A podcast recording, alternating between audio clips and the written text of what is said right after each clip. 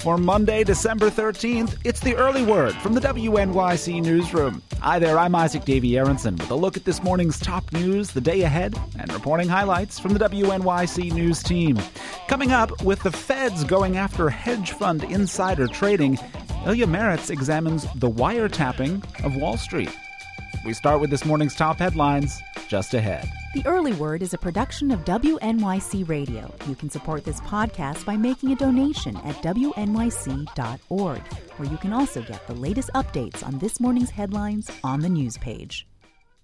From the WNYC Newsroom, I'm Lance Lucky. NATO security measures are being called into question after an explosives packed minibus blew up at the entrance of a joint NATO Afghan base in southern Afghanistan Sunday. Six U.S. soldiers and two Afghan soldiers were killed as they prepared to head out on patrol. More than a dozen American and Afghan soldiers were wounded. South Korea says four sailors are dead, 18 are missing, and 20 have been rescued from a fishing boat that sank in the Antarctic Ocean. Foreign Ministry and Coast Guard officials say the 614 ton ship with 42 sailors aboard sank early Monday, about 1,400 miles south of New Zealand.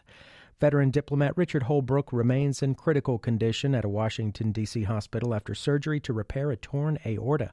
The 69 year old special envoy for Afghanistan and Pakistan underwent an additional procedure Sunday to improve circulation. At least four weather related deaths have been reported as a major storm system moves eastward through the upper Midwest. Nearly two feet of snow fell in parts of Minnesota. The partial collapse of the roof of the Metrodome postponed the Giants Vikings game. The teams will play tonight in Detroit at Ford Field. Governor Paterson vetoed a bill over the weekend that would have made New York the first state to ban a form of natural gas drilling known as fracking. Instead, Paterson signed an executive order imposing a moratorium on a particular kind of fracking until July 1st. Kate Sinding of the Natural Resources Defense Council says she wishes Paterson had signed the bill banning fracking altogether. We think that industry convinced him that this bill would have a much broader application than, in fact, it was ever intended to do. And so he decided he had to veto the bill for economic reasons and issue an executive order instead.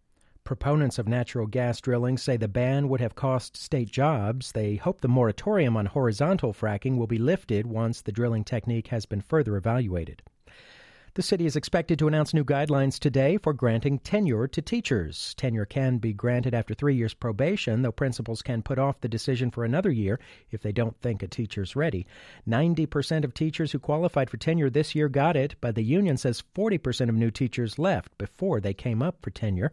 Earlier this year, the state legislature passed a new law creating four categories for evaluating teachers, from ineffective to highly effective, instead of two categories satisfactory and unsatisfactory.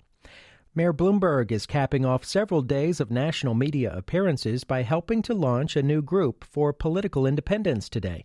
As WNYC's Anna Sale reports, he's a headlining speaker at the kickoff event for the group called No Labels. No labels, but a lot of boldface names. Stars from politics and punditry will be at the group's launch at Columbia University. Bloomberg will be joined by Senators Kirsten Gillibrand, Joe Lieberman of Connecticut, and Evan Bayh of Indiana. New York Times columnist David Brooks and MSNBC's Mika Brzezinski and Joe Scarborough will also speak. About a thousand activists from all 50 states will make up the audience. Their stated mission getting over party labels to push past ideological gridlock to, quote, solve problems, an echo to Bloomberg's calls for common sense solutions. And while Mayor Bloomberg continues to adamantly deny any plans for 2012, it's clear the No Labels group is gunning straight for it. Also in attendance at the launch, the college Republicans and Democrats from Iowa and New Hampshire. For WNYC, I'm Anna Sale. Later today in Trenton, legislators will vote on a bill that will cap police and firefighters' annual pay increases to just 2% for the next three years. As WNYC's Bob Hennelly reports, local governments have been pushing for such a cap for years. Police and fire personnel are prohibited from striking, and so they have binding arbitration. Under existing rules, arbitrators don't have to take into account the actual fiscal condition of the municipalities. As a result, local electeds complained contract settlements were often well above the rate of inflation. That, in turn, they say, helped push the local property taxes ever higher. Today's legislation was a product of a last minute compromise between Governor Chris Christie, Senate President Steve Sweeney, and Assembly Speaker Sheila Oliver. Throughout the state, local governments faced with sliding revenues have laid off police and firefighters. The New Jersey PBA said a recent survey of local departments indicated an 11% force reduction due to both attrition and layoffs. For WNYC, I'm Bob Hennelly. Taking a look at today's calendar, factcheck.org hosts a conference called Cash Attack 2010 Political Advertising in a Post Citizens United World. That's at the National Press Club. President Obama and First Lady Michelle Obama deliver remarks, and then the president will sign into law the Healthy, Hunger Free Kids Act of 2010.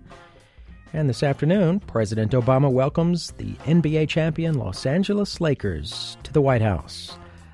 No word if he's going one on one with anyone. Just a few things happening this Monday.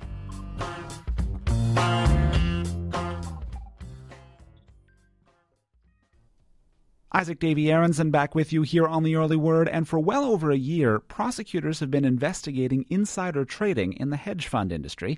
Last month, the FBI searched the offices of several funds in the tri state area and arrested and charged a New Jersey man, and they say there are large networks of information peddling yet to be uncovered.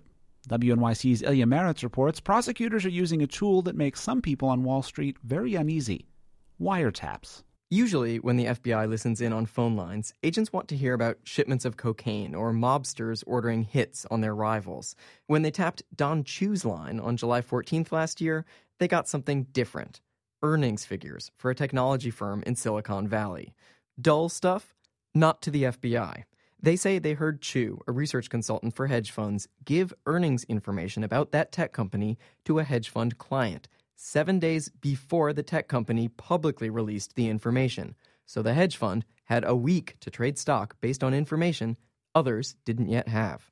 It's the textbook definition of insider trading. It's on tape, and it makes white collar defense attorney Andrew Frisch very uncomfortable. It's America 101 you only use as intrusive an investigative technique as wiretaps when you need to. You hear this a lot from defense attorneys. They say wiretaps were intended to track businesses that don't keep detailed financial records or pay taxes, like drug trafficking or espionage or racketeering.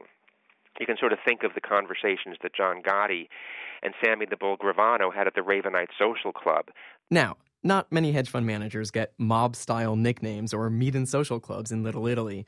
But U.S. Attorney Preet Bharara says it's time to junk the unwritten rule that says crime on Wall Street gets treated differently. When sophisticated business people begin to adopt the methods of common criminals, we have no choice but to treat them as such. That was in November 2009. The FBI had just arrested 14 people on charges stemming in part from secretly recorded conversations on prepaid cell phones. The previous month, they charged one of America's wealthiest men, Raj Rajaratnam, the founder of the Galleon hedge fund, with insider trading, again, using wiretaps to build their case.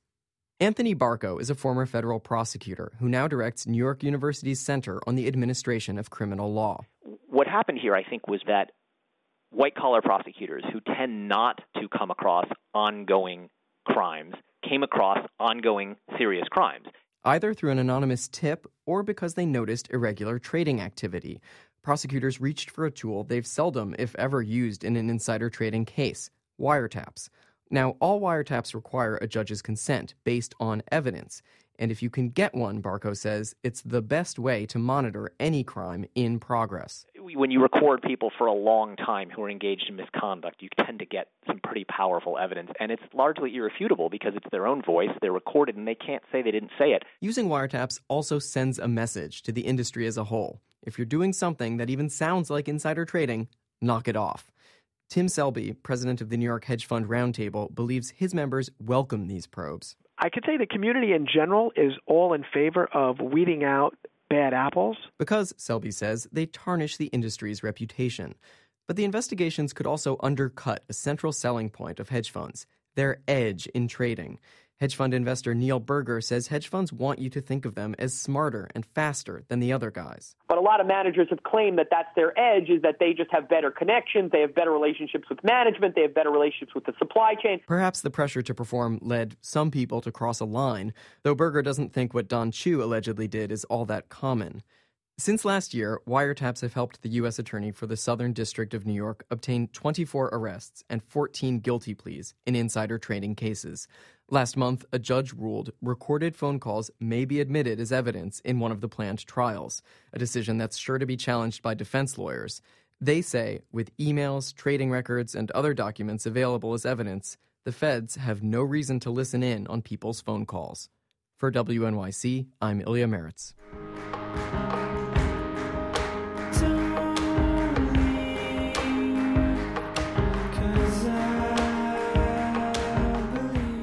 We'll wrap up with the gig alert, our look at tonight's music scene.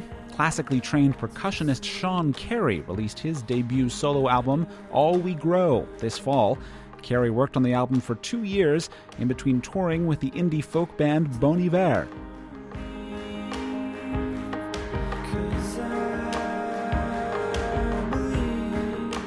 Carey performs tonight at Chelsea's Highline Ballroom. You can download this track, In the Dirt, for free on our culture page. Just click on culture at wnyc.org. And you can learn more about all the stories you heard here, download more podcasts, and go in depth with our reporters on the news blog. It's all at our website, wnyc.org. You can hear us there 24 hours a day, as well as on the air at 93.9 FM and AM 820. From the WNYC Newsroom, I'm Isaac Davy Aronson. Have a great day.